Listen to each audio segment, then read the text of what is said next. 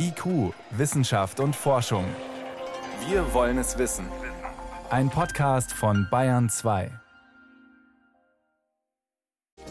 Wie viel Strahlung bekommen wir eigentlich jeden Tag ab? Also von Handys, WLAN, Funkmasten und so weiter. Wir machen heute mal einen Selbstversuch mit höchst aufschlussreichem Ergebnis. Außerdem gibt es noch die Frage, ob ein umstrittenes Pflanzenschutzmittel nächstes Jahr verboten wird oder ob es erneut zugelassen wird. Aber zuerst tauchen wir ein in eine wilde Natur, die aber gleichzeitig komplett menschengemacht ist. Wissenschaft auf Bayern 2 entdecken. Heute mit Stefan Geier. Der Klimawandel zwingt uns die großen Zusammenhänge zu betrachten, also Systeme wie die Ozeane oder der Regenwald. Wie verändern die sich, wenn zum Beispiel Dürren die Natur plagen oder wenn die Durchschnittstemperaturen steigen? Diese gigantischen Systeme zu untersuchen, das ist aber relativ schwierig, weil es sehr viele Einflussfaktoren gibt. Da wäre es doch eigentlich schön, wenn man eine Art äh, Miniatur hätte, einen Regenwald im Taschenformat, im Labormaßstab zum Beispiel. Und das gibt's, und zwar in der Wüste Arizonas. Ein Regenwald, eine Savanne, Wüste, Äcker und ein Minimeer inklusive Korallenriff. Als Wissenschaftlerinnen und Ingenieure vor über 30 Jahren die Biosphere 2 entwerfen, die Biosphäre 2, da schwebt ihnen vor, das Leben auf der Erde im Kleinformat nachzubauen. Sie entwerfen ein riesiges verzweigtes Gewächshaus mit Kuppeln, Gängen, Nord-, Süd- und Westtrakt und füllen es mit Pflanzen und Tieren aus verschiedenen Kontinenten. Das System soll sich selbst erhalten.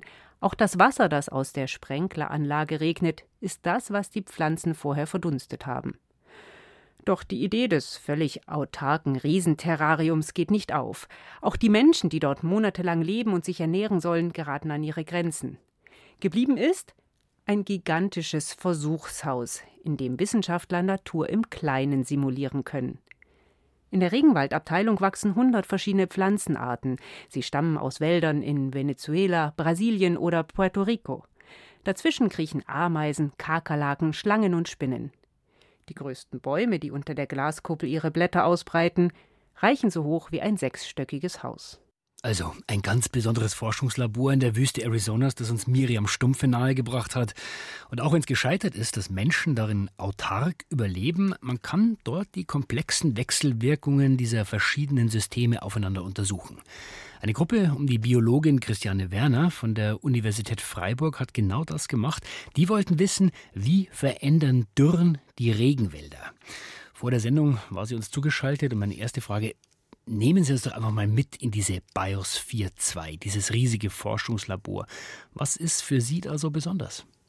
Das ist ganz faszinierend. Es ist wirklich in der Wüste diese fabelhafte Kakteenlandschaft außenrum und innen drin dieser Tropenwald. Ganz beeindruckend, der jetzt seit 30 Jahren dort gewachsen ist, auch weitestgehend unberührt sich entwickeln konnte feucht, wie man sich so einen Tropenwald vorstellt, ne? Grün, ganz viel Lianen, Moose, also beeindruckend, ähm, weil das Ganze natürlich ganz intensiv beregnet wird jeden Tag. Was uns ja wichtig war, dass man so die Prozesse in so einem Regenwald untersucht, die kann man da sehr schön untersuchen. Diese Zusammenhänge, zum Beispiel Dürre, äh, das ist ja was, was wir auch kennen in Deutschland. Bei der Dürre fällt zu wenig Wasser, oft über Jahre. Sie wollten das simulieren, haben Sie dann einfach das Wasser abgedreht? Ja, ganz richtig. Also, und das ist fantastisch. Also, wenn man Ökosystemforscherin ist, wie ich, ist immer die Schwierigkeit draußen. Man plant einen Versuch, es regnet, die Instrumente vertragen das nicht, man will eine Dürre simulieren. Selbst im mediterranen Bereich haben wir so Projekte und in dem Jahr hat man dann ein nasses Jahr. Und in der Biosphere hat man einfach die Möglichkeit, den Hahn zuzudrehen. Und wie hat dann der Regenwald reagiert? Was war da die größte Überraschung? Also was wirklich überraschend war, war die Diversität an Antworten, die ganz unterschiedliche Pflanzenarten ganz unterschiedlich auf diese Dürre reagiert haben. Ne? Das ganze System ist runtergetrocknet und man hat wirklich gesehen, dass die großen Bäume, die ja auch der vollen Sonnenleistung ausgesetzt sind, sehr stark gelitten haben, während der Unterwuchs zum Teil noch geschützt war. Und das ging dann so sukzessive, hat sich das ähm, weiter verstärkt. Und manche Baumarten, die vorher ganz produktiv waren, haben, also es sah aus wie bei uns im Herbst, haben auf einmal angefangen, die Blätter abzuwerfen und das in einem frühen Stadium der Dürre. Da haben wir uns eigentlich gewundert, dass die so schnell schon reagiert haben, ist aber auch eine Schutzfunktion, weil dadurch, dass sie dann weniger Blätter haben, auch wieder weniger transpirieren müssen, weniger Wasser verlieren und sozusagen das System auch äh, puffern vom Austrocknen. Sie haben auch den Kohlenstoffkreislauf untersucht mit äh, ganz speziellen markierten äh, Kohlenstoffteilchen. Können Sie uns kurz erklären, was man darin gesehen hat? Ja, das ähm, ist ein ganz spannender Versuch gewesen und der ist auch nur so da möglich, weil wir ja den Regenwand sozusagen in einem großen Gewächshaus haben. Wir haben der Luft stabile Isotopen Kohlenstoffmoleküle zugesetzt. Die stabilen Isotope sind einfach in der natürlichen Umwelt vorhanden, die sind aber für uns ein Marker. Die Pflanzen nehmen die auf und wir können die messen. Und wir konnten wirklich sehen, wie die über die Blätter durch den Stamm in den Boden gewandert sind und welche Sachen aus diesem frischen Kohlenstoff dann auch gebildet wurden. Also sozusagen den Verlauf von der Aufnahme in der Pflanze durch die Pflanze im System konnten wir dadurch verfolgen und das war sehr, sehr spannend. Wie schnell kippt denn diese Bilanz, also vor allem diese CO2-Bilanz dann im ganzen Regenwald? Also der ganze Regenwald hat ganz stark seine Flüsse reduziert. Also bis zu 80 Prozent weniger Kohlenstoff ist aufgenommen worden, also ein ganz, ganz großer Einbruch. Was auch wichtig ist, weil die Wälder ja für uns große Kohlenstoffsenken sind. Die speichern den Kohlenstoff, die puffern gegen den Klimawandel. Und diese ganze Funktion ist in dieser Dürre eingebrochen, ganz massiv. Und was spannend war, in der Dürre haben sich alle Prozesse verlangsamt. So ein bisschen, als wenn das System runtergefahren ist, alle Prozesse langsamer geworden sind und dadurch natürlich im Prinzip mit diesen dann verminderten Kohlenstoffreserven in der Dürre auch besser und länger gearbeitet werden konnte. Wie kann sich so ein System dann wieder erholen? Das war auch eine ganz spannende Sache. Wir haben nicht nur den Kohlenstofftracer in die Atmosphäre gegeben, sondern wir haben auch einen Wassertracer benutzt. Wir wollten wissen, wie ähm, wichtig ist das Tiefenwasser, das Grundwasser. Das ist gar nicht so einfach zu erforschen. Und dadurch, dass es ein abgeschlossenes System ist, konnten wir ganz unten auch markiertes Wasser den Pflanzen geben, um dann zu sehen, wie schnell erholen die sich. Also das Wasser ist da praktisch im Keller dann. Genau, das Grundwasser ist im Keller. Man kann ein Stockwerk tiefer gehen und da Wasser reinpumpen. Wir konnten dann sehen, wie schnell die Pflanzen dieses Wasser wieder aufnehmen. Und was sehr spannend war, wir hatten die Vermutung, dass die Pflanzen, die so stark gelitten haben, so viel die Blätter abgeworfen haben, dass die vielleicht Flachwurzler sind und gar nicht an dieses tiefe Wasser kommen. Und tatsächlich haben wir gesehen, dass die Wurzeln bis ganz tief hatten. Also die konnten dieses markierte Wasser aufnehmen und es hat aber unheimlich lange gedauert, bis die das bis in die Blätter transportiert und wieder transpiriert haben. Also zum Teil vier bis sechs oder acht Wochen haben wir dieses markierte Wasser in den Bäumen hinterher gefunden, obwohl der Regen wieder da war, obwohl die Feuchte wieder da war. Also auch diese Erholungsphase ist doch lange. Das ist natürlich auch wichtig, wenn wir so extreme Dürren haben, dass die Vegetation lange braucht, um sich wieder zu erholen diese Experimente im Kleinen, sage ich mal, auch wenn die Biosphere 2 ein Riesending ist, kann man die einfach so aufs echte Leben, also auf den echten Regenwald übertragen? Ja, also ich glaube, wir können davon ganz viel lernen, weil wir halt hier die Chance haben, wirklich diese Prozesse im Einzelnen uns anzuschauen. Und genau diese Prozesse finden draußen in der Natur natürlich auch statt. Und ich glaube, genau solche Prozesse müssen wir besser verstehen, um zu verstehen, welche Wälder besonders geschützt sind gegen die Dürre das ist selbst für uns und unsere Wälder relevant. Was machen Dürre und Trockenheit mit den Regenwäldern und wie spielen diese komplexen Systeme zusammen und wie kann man diese Frage in einem gigantischen Labor untersuchen? Das waren Einblicke von Professor Christiane Werner. Sie ist Biologin, Ökosystemforscherin an der Universität Freiburg. Frau Werner, ich danke Ihnen vielmals für das Gespräch. Herzlichen Dank.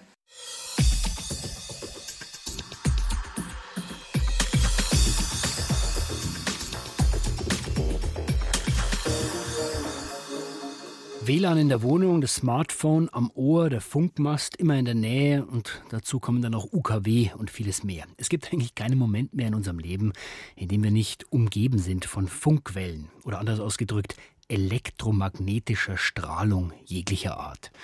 Und die Frage ist immer wieder, ja, wie gefährlich ist diese Dauerbelastung? Da kursieren die unterschiedlichsten Zahlen und auch viele Ängste. Und deswegen haben wir von IQ uns gedacht, wir probieren es einfach mal aus. Mein Kollege David Lobig hat sich aufgemacht mit einem neuen Messsystem. Post vom Bundesamt für Strahlenschutz, dem BFS. Im Paket ein kleines Köfferchen mit einem Messgerät. Dazu eine Hüfttragetasche zum Umschnallen und ein mehrseitiger Fragebogen. Das Messgerät, ein sogenanntes Exposimeter, ist etwa so groß wie ein Smartphone, allerdings wesentlich dicker und auch schwerer. Außerdem ohne Display. Schaltet man das Kästchen ein, dann protokolliert es im 6-Sekunden-Takt mit, wann ich im Laufe eines Tages Funkwellen ausgesetzt bin und wie stark diese sind, erklärt Sören Brömme. Er ist beim Bundesamt für Strahlenschutz Referent für das Monitoring elektromagnetischer Felder. Also so ein Exposimeter funktioniert dementsprechend, dass es die elektromagnetischen Felder, denen sie ausgesetzt sind, einfach aufzeichnet über verschiedene Antennen und man kann erkennen, ob die Feldstärken, die aufgezeichnet wurden, vom Mobilfunk hervorgerufen wurden oder vom heimischen WLAN oder UKW-Rundfunk, also alle möglichen Quellen, denen man ausgesetzt ist. Damit sich die Messwerte später bestimmten Orten und Ereignissen zuordnen lassen, schreibe ich auf, was ich zu welcher Uhrzeit wo gemacht habe. Beim Fragebogen des BFS ist eine passende Tabelle mit dabei. In der kann man auch ankreuzen, ob man zu einem bestimmten Zeitpunkt die kleine Taste auf dem Messgerät gedrückt hat. Damit fügt man nämlich den Messwerten einen Marker mit der Uhrzeit hinzu. Da ich nicht den ganzen Tag mit Stift und Papier hantieren will, nutze ich zwischendurch mein Smartphone als Diktiergerät. Viertel nach sieben. Ich starte jetzt mit dem Auto Richtung Garmisch nach Greinau. Zwei Stunden später geht es dann mit der Seilbahn auf die Zugspitze.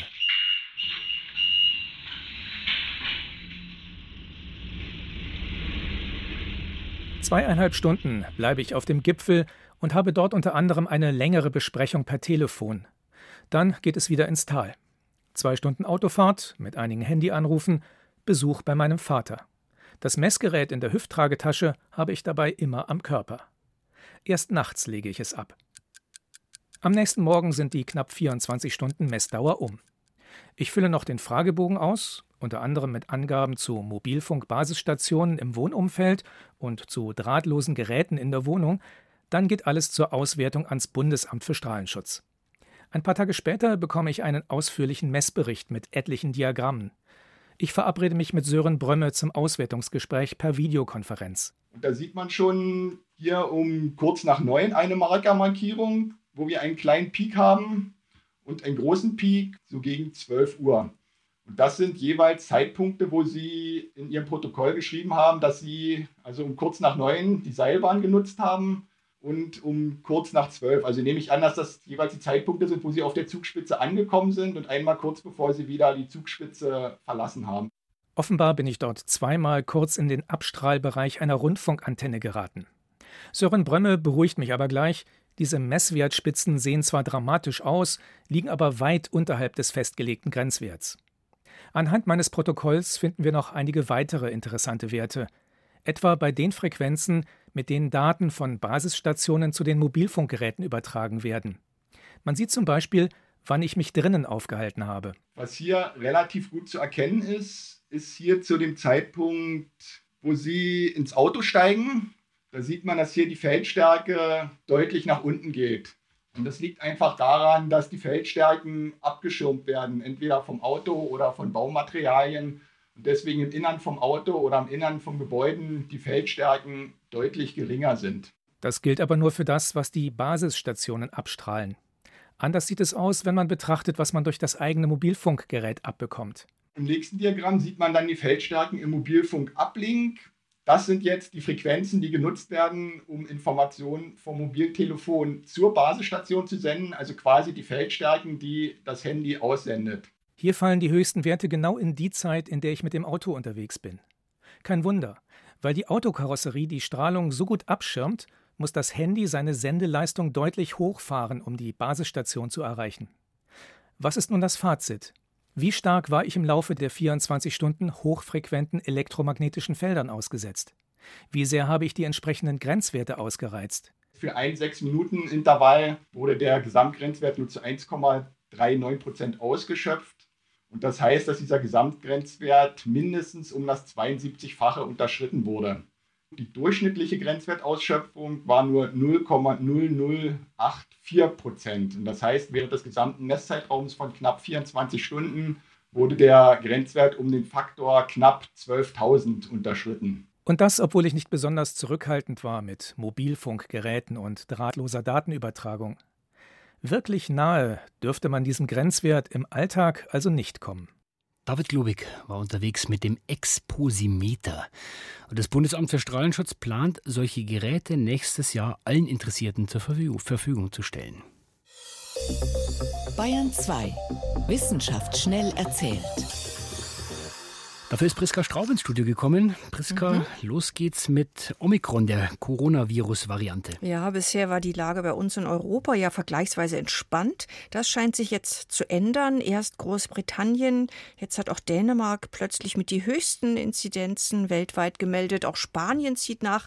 Man spricht von einer Verdopplung alle zwei Tage. Und das hört sich nicht gut an. Nein, aber es gibt auch hoffnungsvollere Nachrichten. Das sind zum Beispiel die vorläufigen Ergebnisse einer Studie aus Hongkong. Da haben Forschende mit menschlichem Gewebe experimentiert und sie haben herausgefunden, in unseren Bronchien, also in den Ästen sozusagen unterhalb der Luftröhre, die in die Lunge führen, da scheint Omikron sich zwar deutlich stärker und schneller zu vermehren als bei Infektionen mit Delta beispielsweise, aber die gute Neuigkeit, für das Lungengewebe selber gilt das Gegenteil. Dort verläuft die Infektion mit Omikron offenbar deutlich milder. Aber heißt das, man kann schon sagen, dass Omikron ungefährlicher ist? Naja, man muss ein bisschen vorsichtig zusammenfassen. Einerseits, Omikron ist ansteckender, das Virus wird wahrscheinlich leichter zwischen den Menschen übertragen und andererseits eine Erkrankung mit Omikron, die könnte im Schnitt tatsächlich deutlich weniger schwer verlaufen, eben deshalb, weil die Lunge weniger stark betroffen ist. Ganz anderes Thema. Man hat den ersten Tausendfüßler entdeckt, der seinem Namen auch gerecht wird. Er hat nämlich tatsächlich über tausend Füßchen. Okay, und das, wo man den Kindern erzählt, dass es eben nicht so ist, dass keiner tausend Füße hat. Ja, das war auch so. Also rund 750. Das ist bisher bei der Art mit den meisten Füßen herausgekommen. Jetzt gibt es einen neuen Spitzenreiter, der hat sogar mehr als 1300 Füße mhm. bei einer Gesamtlänge von nur 10 Zentimetern. Die müssen ja unglaublich dicht beieinander stehen.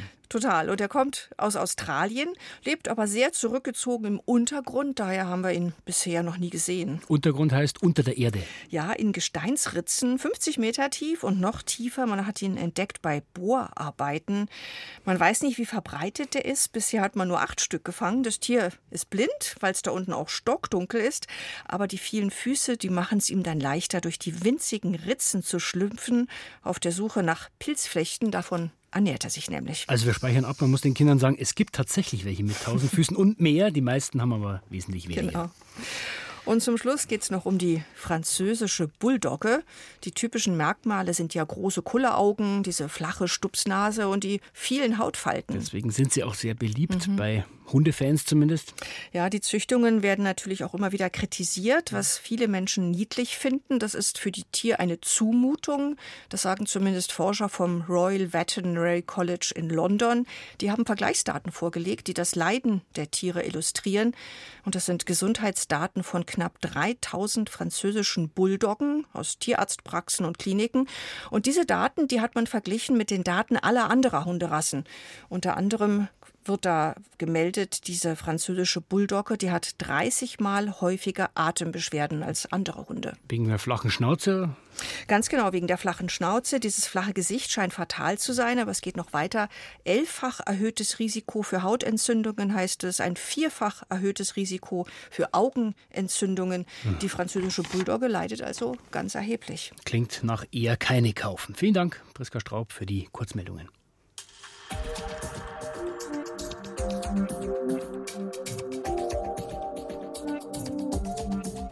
Mehr als 800 Millionen Tonnen. Das ist die Menge des Unkrautvernichtungsmittels Glyphosat, die weltweit pro Jahr ausgebracht wird, vor allem in der Landwirtschaft. Dabei ist Glyphosat umstritten. Die Frage ist immer, ist es krebserregend? Gefährlich für Menschen, die in der Landwirtschaft arbeiten und für Verbraucher auch? Die einen sagen ja, ist gefährlich, die Hersteller sagen nein und bislang sagen auch die Zulassungsbehörden, Glyphosat ist nicht so gefährlich, dass man es verbieten müsste. Es ist ja zugelassen. In einem Jahr wird das überprüft und der Antrag auf Glyphosat äh, in Europa steht an. Meine Kollegin Renate L. verfolgt dieses Thema für uns. Renate, dieser Antrag auf Wiederzulassung, ist es Routine oder könnte sich da tatsächlich was ändern? Ja, es ist wieder ein Antrag der Superlative. Das hat sich im Prinzip nicht geändert. Glyphosat ist ja bestimmt das bestuntersuchte Pestizid, das es gibt. Dazu wird sehr viel veröffentlicht. Und neben den vorgeschriebenen Laborstudien der Hersteller müssen eben auch alle Untersuchungen beurteilt werden, die Wissenschaftler in Fachzeitschriften veröffentlicht haben. Insgesamt sind das 1500 Herstellerstudien und 12.000 veröffentlichte Fachartikel. Davon sind 100 neu seit dem letzten Zulassungsverfahren. Das ist ja eine unglaubliche Menge an Daten. Wer schaut das alles an? Letztes Mal war Deutschland zuständig, also die deutschen Behörden, sich das alles anzuschauen und zu bewerten. Diesmal ist der Antrag ja noch umfangreicher, deswegen teilen sich vier Länder die Aufgabe: Schweden, Frankreich, Ungarn und die Niederlande. Und die haben vor ein paar Wochen den Entwurf ihres Bewertungsberichts veröffentlicht. Der hat über 11.000 Seiten. Das ist auch ein Rekord. Jetzt hat eine BR-Recherche 2018 gezeigt, beim letzten Zulassungsverfahren sind zum Teil wörtliche Schlussfolgerungen der Hersteller übernommen worden. Das hat natürlich große Kritik hervorgerufen, gab auch einen Untersuchungsausschuss im EU-Parlament. Sieht man denn in diesem Glyphosat-Bewertungsbericht, dass sich was geändert hat? Ja, also ich habe mir das Kapitel zur Gentoxizität angeschaut, also letztlich zum Krebsrisiko. Es ist weiterhin üblich, die technischen Beschreibungen der einzelnen Laborexperimente aus dem Antrag zu übernehmen. Das wird am Anfang auch erklärt. Allerdings findet man dann zu jeder Studie zwei Textkästen. Einmal die Schlussfolgerung der Antragsteller mhm. und dann die Schlussfolgerung der Bewerterländer. Die fällt meistens genauso aus wie im Antrag und wie im letzten Bericht. Darauf wird auch hingewiesen.